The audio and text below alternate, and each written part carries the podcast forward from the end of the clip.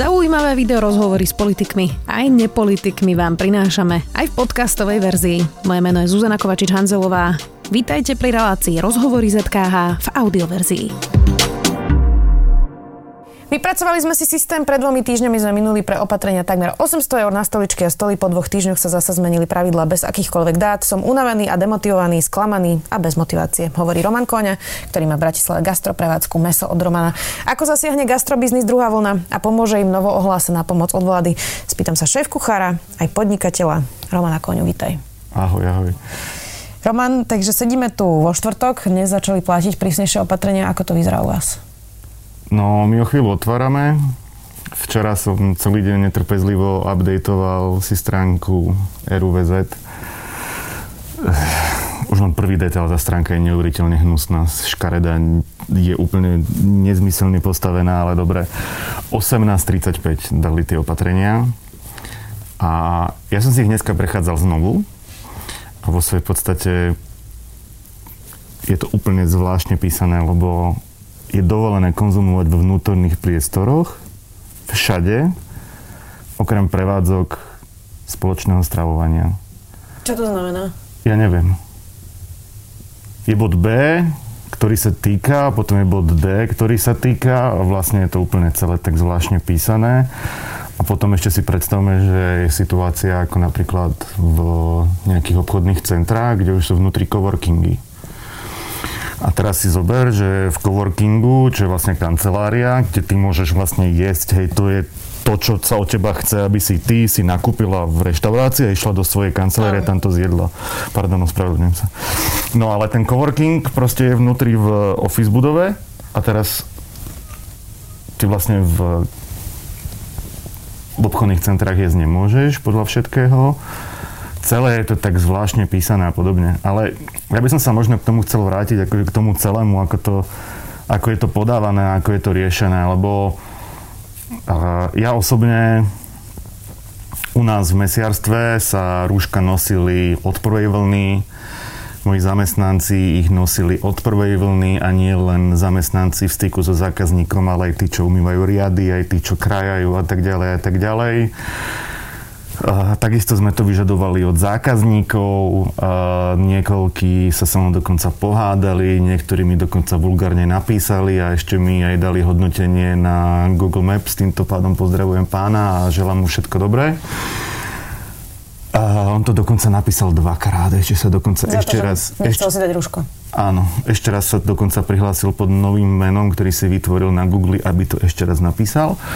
Čiže dal si takúto námahu. No a mm, potom v nejaký pondelok bola daná informácia, že v reštauráciách sa nesmie, sedi- nesmie stáť pričom náš celý koncept je postavený na tom, že my tam máme komunitné stoly, pri ktorých sa stojí, ale tak OK, tak komunitné stoly rovná sa komunitné šírenie. Tak ešte v ten večer sme išli do toho veľkého švedského obchodného centra, kde sme kúpili pravdepodobne všetky stoličky, ktoré ostali. A ďalší deň povedali, že okrem toho, že treba v prevádzke sedieť a nie stať, tak ešte je obmedzený počet stoličiek, čiže na základe kapacity prevádzky. A tým pádom my sme polku stoličiek akože nechali zabalené v igelite a dali sme ich do skladu. Ono je to, ja to len prepáč, ešte len dopoviem, proste tak ako proste podnikanie o dlhodobom plánovaní, tak z nášho pohľadu Napríklad barové stoličky sa objednávajú 4 až 8 týždňov. Stavba terasy trvá 2 mesiace. Slnečníky 8 až 12 týždňov od objednania a zaplatenia zálohy, dovtedy ti ich dajú. A teraz akože nie je to fakt strašne divné, že tuto fakt nikto nedokázal predpokladať, že príde druhá vlna, pričom sa to všade písalo a nedokázal povedať, že dobre, tak odteraz bude toto, od tohto počtu bude toto, od tohto počtu bude toto. A ja komunikujem s veľa ľuďmi z gastra aj zahraničia a podobne a mám kamaráta Slováka, ktorý robil v Tyrolsku. Práve pod týmto statusom to bolo komentované. A napríklad v Tyrolsku do 1.10., kedy tam všetko zavreli, lebo Nemci začali považovať Tyrolsko za rizikovú, rizikovú oblasť, tak každý zamestnanec v gastre každý útorok musel ísť na testy a v stredu ráno mal výsledky a bez toho nesmiel ísť do roboty. Na základe toho bola dostala reštaurácia nálepku na dvere, že je certifikovaná na boj s COVID-19 a ten človek za leto mal 22 testov a 30 tisíc zákazníkov obslúžil bez rúška. V Nemecku testujú zadarmo a masívne, tam je to trochu iné, myslím, s tým testovaním, čiže ano. tam sa to asi jednoduchšie dá. To bolo Rakúsko. Rakúsko, pardon. Uh, no a teraz, ak som správne pochopila z toho, čo hovoríš, tak ten najväčší problém pre teba je že je to všetko na poslednú chvíľu? Áno. No, tak ako väčšina prevádzok proste akože funguje na dlhodobom plánovaní, či už sú to zamestnanci, či už sú to uh, dlhodobé suroviny, či už je to meso a podobne. Hej, ja napríklad kontrahujem stejkové meso na dva mesiace dopredu.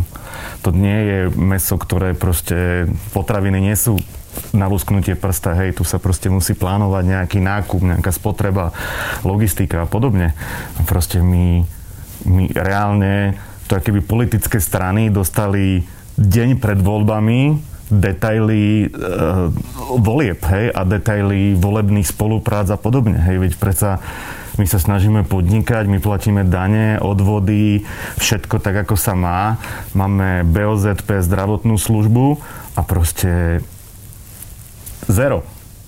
A čo je ešte možno taký detail, ktorý nikto nevidí, ale ja som sa na to aj veľakrát stiažoval v histórii, že naša, naša hygiena je neuveriteľne, neuveriteľne punktlých a naše hygienické pravidlá sú niekoľko násobne vyššie ako kdekoľvek v Európe. Hej, ja mám v prevádzke 14 drezov na základe požiadavok hygieny, z toho sú 4 umývadla na ruky, ktoré musia byť pripojené na teplú vodu. A teplá voda znamená, že musí mať 45 stupňov a mám tam hygienické slučky, to znamená, že prichádza mi zamestnanec do šatne, musí sa vyzlieť, potom, potom prechádza do práce a neprichádza k nejakej kontaminácii. My toto všetko robíme, je to nad, pravdepodobne nad požiadavky Európskej únie alebo čohokoľvek v zahraničí a proste potom sa k nám začne správať vláda, keby sme boli, ja neviem, pomaly najväčší homusáci, ktorí nemajú ani studenú vodu na záchodoch. Predsa len, ale e, tie čísla stúpajú. Ano tá situácia je vážna. A nie je teda problém nie to, že vám zatvoria prevádzky, ale že je tam tá chybajúca kompenzácia? No, e, popravde kompenzácie ešte z prvej vlny riešime a myslím si, že do zajtra máme deadline s developerom, aby sme uzavreli kompenzácie. Takže o ja... o najmoch, čo je akože z pohľadu fixných nákladov možno 20%, lebo my sme prevádzka, ktorá vznikla v tomto roku, čiže všetky požiadavky od hygieny a magistrátu a tak ďalej boli neuveriteľne vysoké a stali nás strašne veľa peňazí a nemali sme na ne, tak sme si ich zalizovali. Čiže vlastne dá sa povedať, že okrem nájmu a nákladov na zamestnancov, to mám náklady na energie a zároveň mám pomerne vysoký náklad na leasing. Hej? A to hovoríme, možno ten leasing je na úrovni 1,5 násobku nájomného.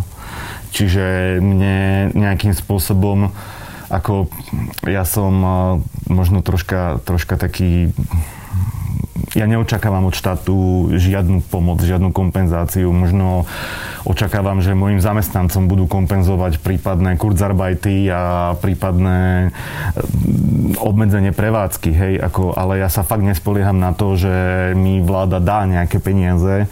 Ja by som skutočne chcel mať len nejaké informácie a vedieť to dopredu.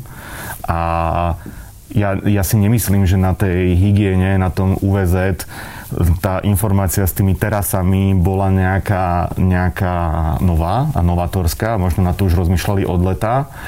A ja som dodnes ako prevádzka nedostal jeden e-mail, jeden dopis doporučený akýkoľvek od Úradu verejného zdravotníctva.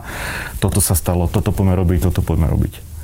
Lebo napríklad ja by som si vedel aj fakt predstaviť situáciu, že dobre, máme tu tento problém, treba s ním pracovať. Sú prevádzky, ktoré nevedia voči covidu bojovať v zmysle sú v pivničných priestoroch, majú iba jedny dvere, nemajú silnú vzduchotechniku, nemajú vysoké stropy a podobne, ktoré by možno mali byť na základe toho kompenzované, ale poďme sa rozprávať aj o tom, že tí, čo sú na to pripravení, tak, e, tak ako?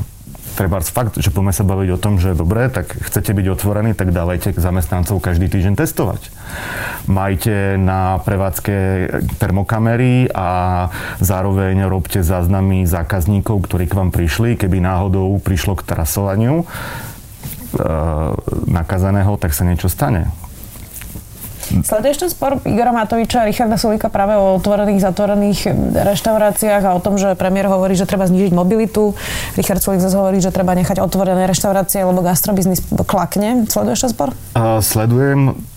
Áno, vo svojej podstate áno. E, treba obmedziť mobilitu. To, to je asi pravda, to je účelom súčasných opatrení, ale poďme sa teda baviť o tom, že e, keď je obmedzená mobilita, prečo dôchodci môžu nakupovať aj mimo 9. a 11. prečo to nemôže byť skôr. Poďme sa baviť o tom, či by už nebolo dobré dať povinne home office na, e, na práce, na ktoré nie je treba dochádzať osobne a tak ďalej a tak ďalej. A ako ja tomuto osobne nerozumiem, nemám od toho tie dáta, ale keď tie dáta, ktoré hygiena zverejnila, že e, bolo 5 e, ohnízk, ohnízk nákazy v reštauráciách, tak z môjho pohľadu je to strašidelne málo. Poďme sa baviť aj o tom, že keď je ohnisko nákazy v reštauráciách, aký to má dopad e, na, na tú reštauráciu. Keď bol Globsek v Tatrách teraz nedávno, tak som čítal rozhovor, tuším, tuším u vás, s organizátormi, že oni počas toho testovania identifikovali dve ohniska nákazy v dvoch reštauráciách e, v Tatrách. Tak Máme informácie o tom, že hygiena sleduje aj vývarovne, aj školské vývarovne a sleduje sa tam uh, hlbšie, hlbšie kontrola. No ja si myslím, že nie. Uh, ďalšia vec, čo je, čo je veľmi z môjho pohľadu ako človeka v gastronomii pracujúceho veľmi vtipná je to, že my tu nemáme absolútne detaily a nemáme absolútne guidelines e, od hygieny k tomu, ako sa správať v reštauráciách čo keď sa niekto nakazí z zamestnancov. Hej. V Amerike, v, v, rovnako v Rakúsku, pokiaľ viem, ale v Amerike som to čítal, tam je guideline, nakazia sa zamestnanci, okamžite musíš zatvoriť, zavolať profesionálnu firmu na dezinfekciu, následne po desiatich dňoch musíš pretestovať všetkých za, zamestnancov a potom môžeš otvoriť, ale iba s povolením CDC a podobne. Hej nič také tu nebolo spravené, my sme iba čakali a dúfali, že sa druhá vlna nestane a teraz sa stala a poďme zatvárať. Ako, dobre, ale vidíme v Bratislave, koľko je aut. Mobilita sa absolútne neobmedzila. Hej, ako ľudia stále chodia, ľudia stále nakupujú, v obchodoch je plnšie ako, ako bývalo. A ďalšia vec, kontrola rúšok a dezinfekcií a tak nechali kompletne na, na e, prevádzkovateľoch, hej, na, na zamestnancoch e, reštaurácií a podobne. Ale nikto nám nedal nejaké guidelines, že OK, tak nechce ti zákazník dať si rúško, čo je to B. Uh-huh.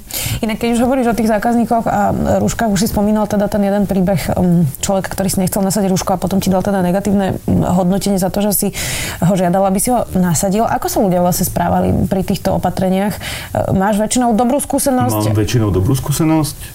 A, tak či tak, e, vlastne my sme si akoby vytvorili takú takú stratégiu, že ja som ten zlý policajt a všetci ostatní zamestnanci sú tí dobrí, hej. Čiže ja som ten, ktorý sa bude hádať so, zamestna- so zákazníkmi.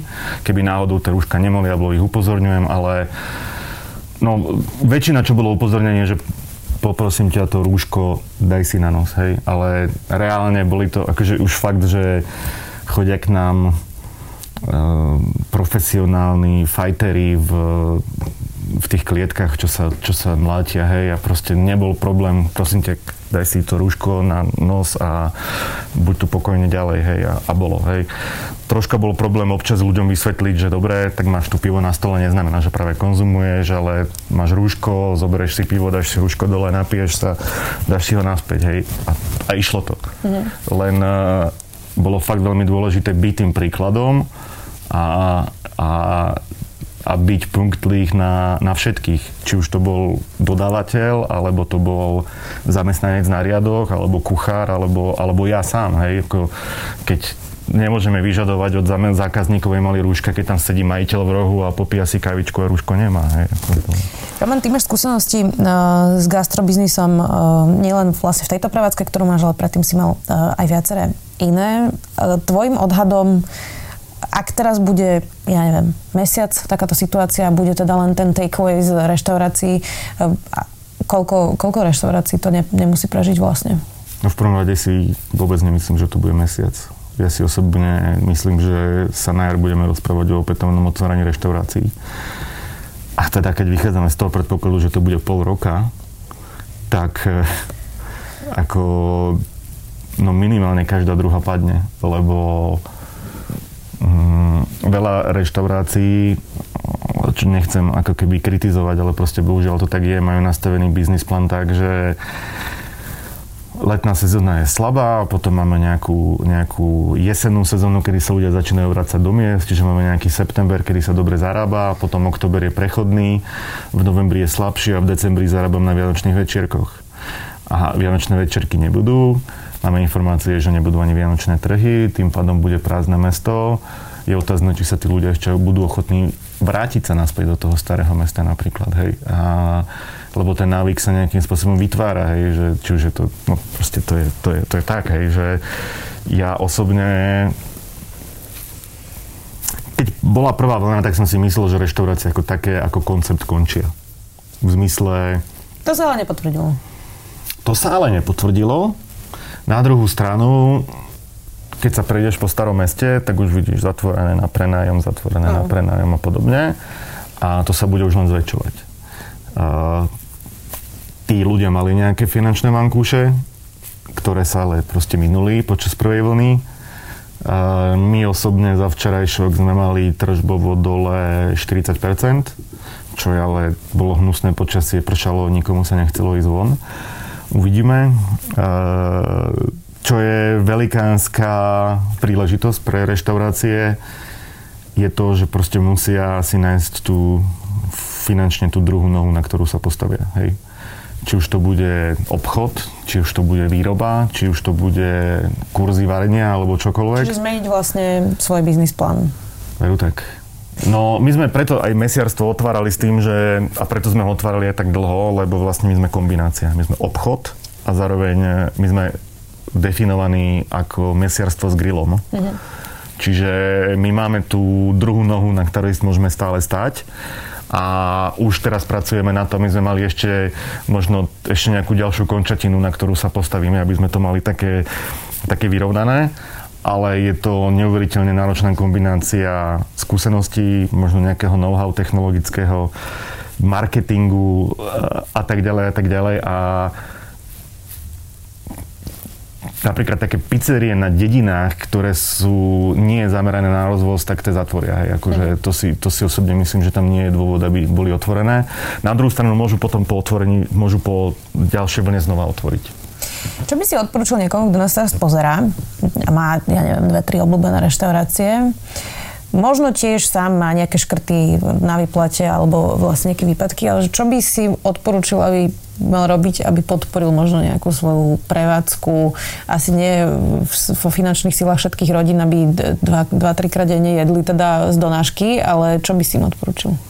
No, e, jednoznačne byť lojálny voči tým, ktorých mám rád. Hej, že proste nezabudnúť na nich. Hej, že áno, sú tu, sú tu, trápia sa a keď sa dá, tak e, ísť k tomu okienku a kúpiť si to jedlo. Hej, že ako keby, keď my sme to mali zobrať na tie priority, tak najviac proste ono je to, málo kto to tuší, hej. Teraz akože vtipne, ale reštaurácie, proste ich úlohou je tvoriť zisk, hej. To, to je normálna vec.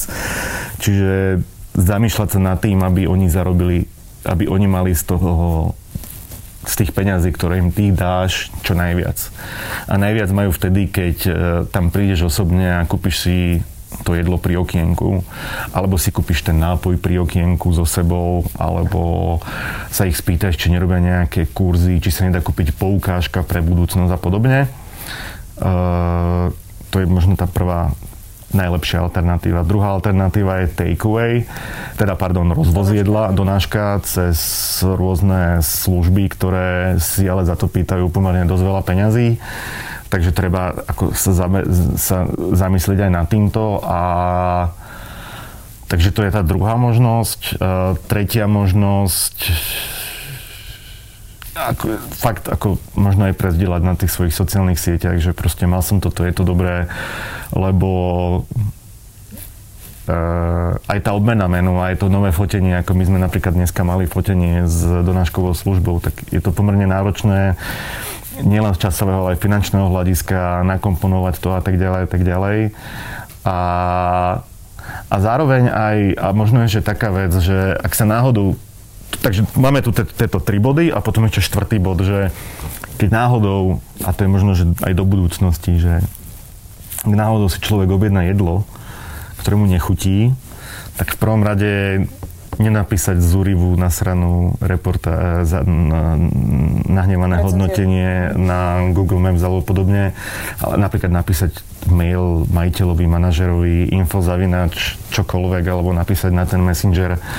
Oni, e, ľudia to v gastre berú veľmi, veľmi vážne tieto hodnotenia a veľmi si ich berú k srdcu. Hej. Čiže e, Asi dávať všetci, ten... ale teda... O, tí, o ktorí, o tom, ktorý, ktorým na tom záleží v rámci, v rámci tých majiteľov, tak napríklad akože je to veľká vec.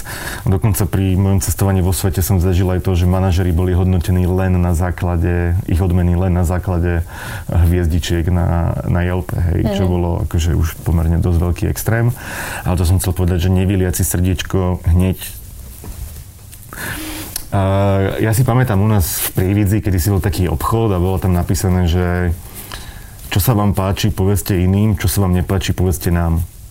A to je možno bolo super, že tak akože si to držať, hej, že keď je niečo dobré, dám o tom verejne vedieť, keď je niečo zlé, tak dám najprv fyzicky vedieť tomu. Rozumiem. Uh, zakončíme to tak pozitívne, Roman. Um... Máš testy? Pardon. uh, mám negatívny test dnes včera z okolností. Včera, napíšel zákazník, mal tričko, že by pozitív. no, uh, zakončíme to teda tak pozitívne. Um, čo si sa naopak, že naučil alebo e, za to obdobie, myslím, náročné, mm-hmm. že čo, čo pozitívne ti to prinieslo, ak niečo, vôbec teda dúfam, že niečo pozitívne ti to prinieslo. Ale určite. E, napríklad, no jedna vec je kreativita, flexibilita, e, druhá vec je už sa veľmi veľk, veľký pozor si dávam na to, že nedávam proste rezultáty o niečom. Hej, v zmysle, že my nikdy nebudeme rozvážať lebo ono sa to človeku vráti, hej. Takže toto je takáto prvá vec. Druhá vec, no, akože mne sa v roku 2020 stali také také životné e, veci, že ja nemôžem na tento rok povedať nič zlé, hej. Ja som otvoril mesiarstvo, o ktorom som sníval 4 roky. Narodila sa mi dcéra, proste, ktorá je každé ráno neuveriteľne vysmiatá a dáva mi energiu do života, hej. E, prežili sme prvú vlnu bez akýchkoľvek problémov, hej, vďaka Bohu. E, mali sme krásne leto, mali sme plný podnik, e, sedel som dokonca už dokonca tak, že jednu sobotu som tak stál vonku a taký ten hrdý majiteľ, že áno, že toto je takto, takto som si to predstavoval, hej, že, že keď už nič iné, tak proste tieto chvíľky fakt stáli za to. Ďalšia vec je neuveriteľne pozitívny feedback od zákazníkov, akože to je to je, to je proste fakt vec, ktorú... Ja som do 30 robil oblekáča, takého pomerne strateného v, v kancelárskych budovách a proste tuto som sa našiel, hej, a, a som presvedčený o tom, že toto je moje miesto.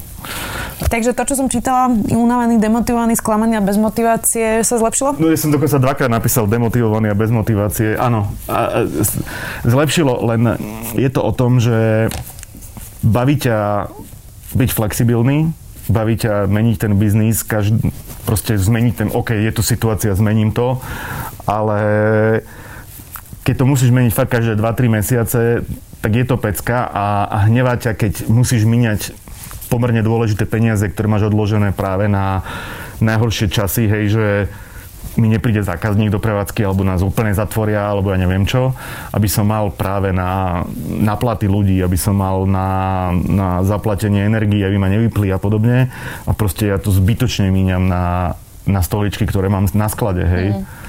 A nehovoriac o tej energii, ktorú sme do toho dali a vieš si predstaviť 25 stoličiek či 28 z skladať